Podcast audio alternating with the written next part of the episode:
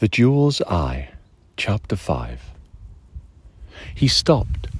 As ever, he noticed her, the curtain twitch, the shadow behind the fine Edwardian style gauze, the green window frames, the gables and green gate.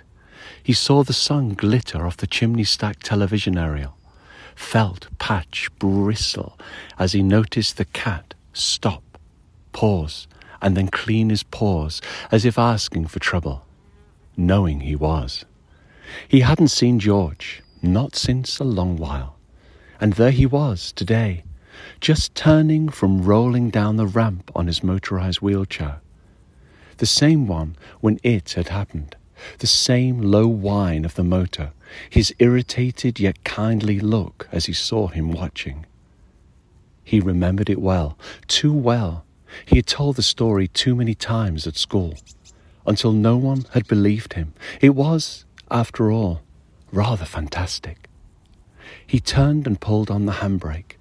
The two well worn and modified metal pads pressed reassuringly against the new tires.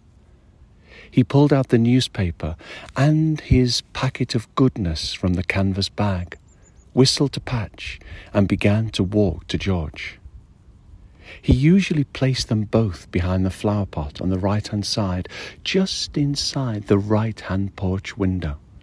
As ever, he quickly sniffed the small, impeccably wrapped package and enjoyed the earthy smell of the herb he knew to be weed or hemp. George watched him, and watched him closely, and beckoned him over with a look that said, She's looking, lad, which she was. It was not far, the road was narrow, even narrower than two years before when it had happened.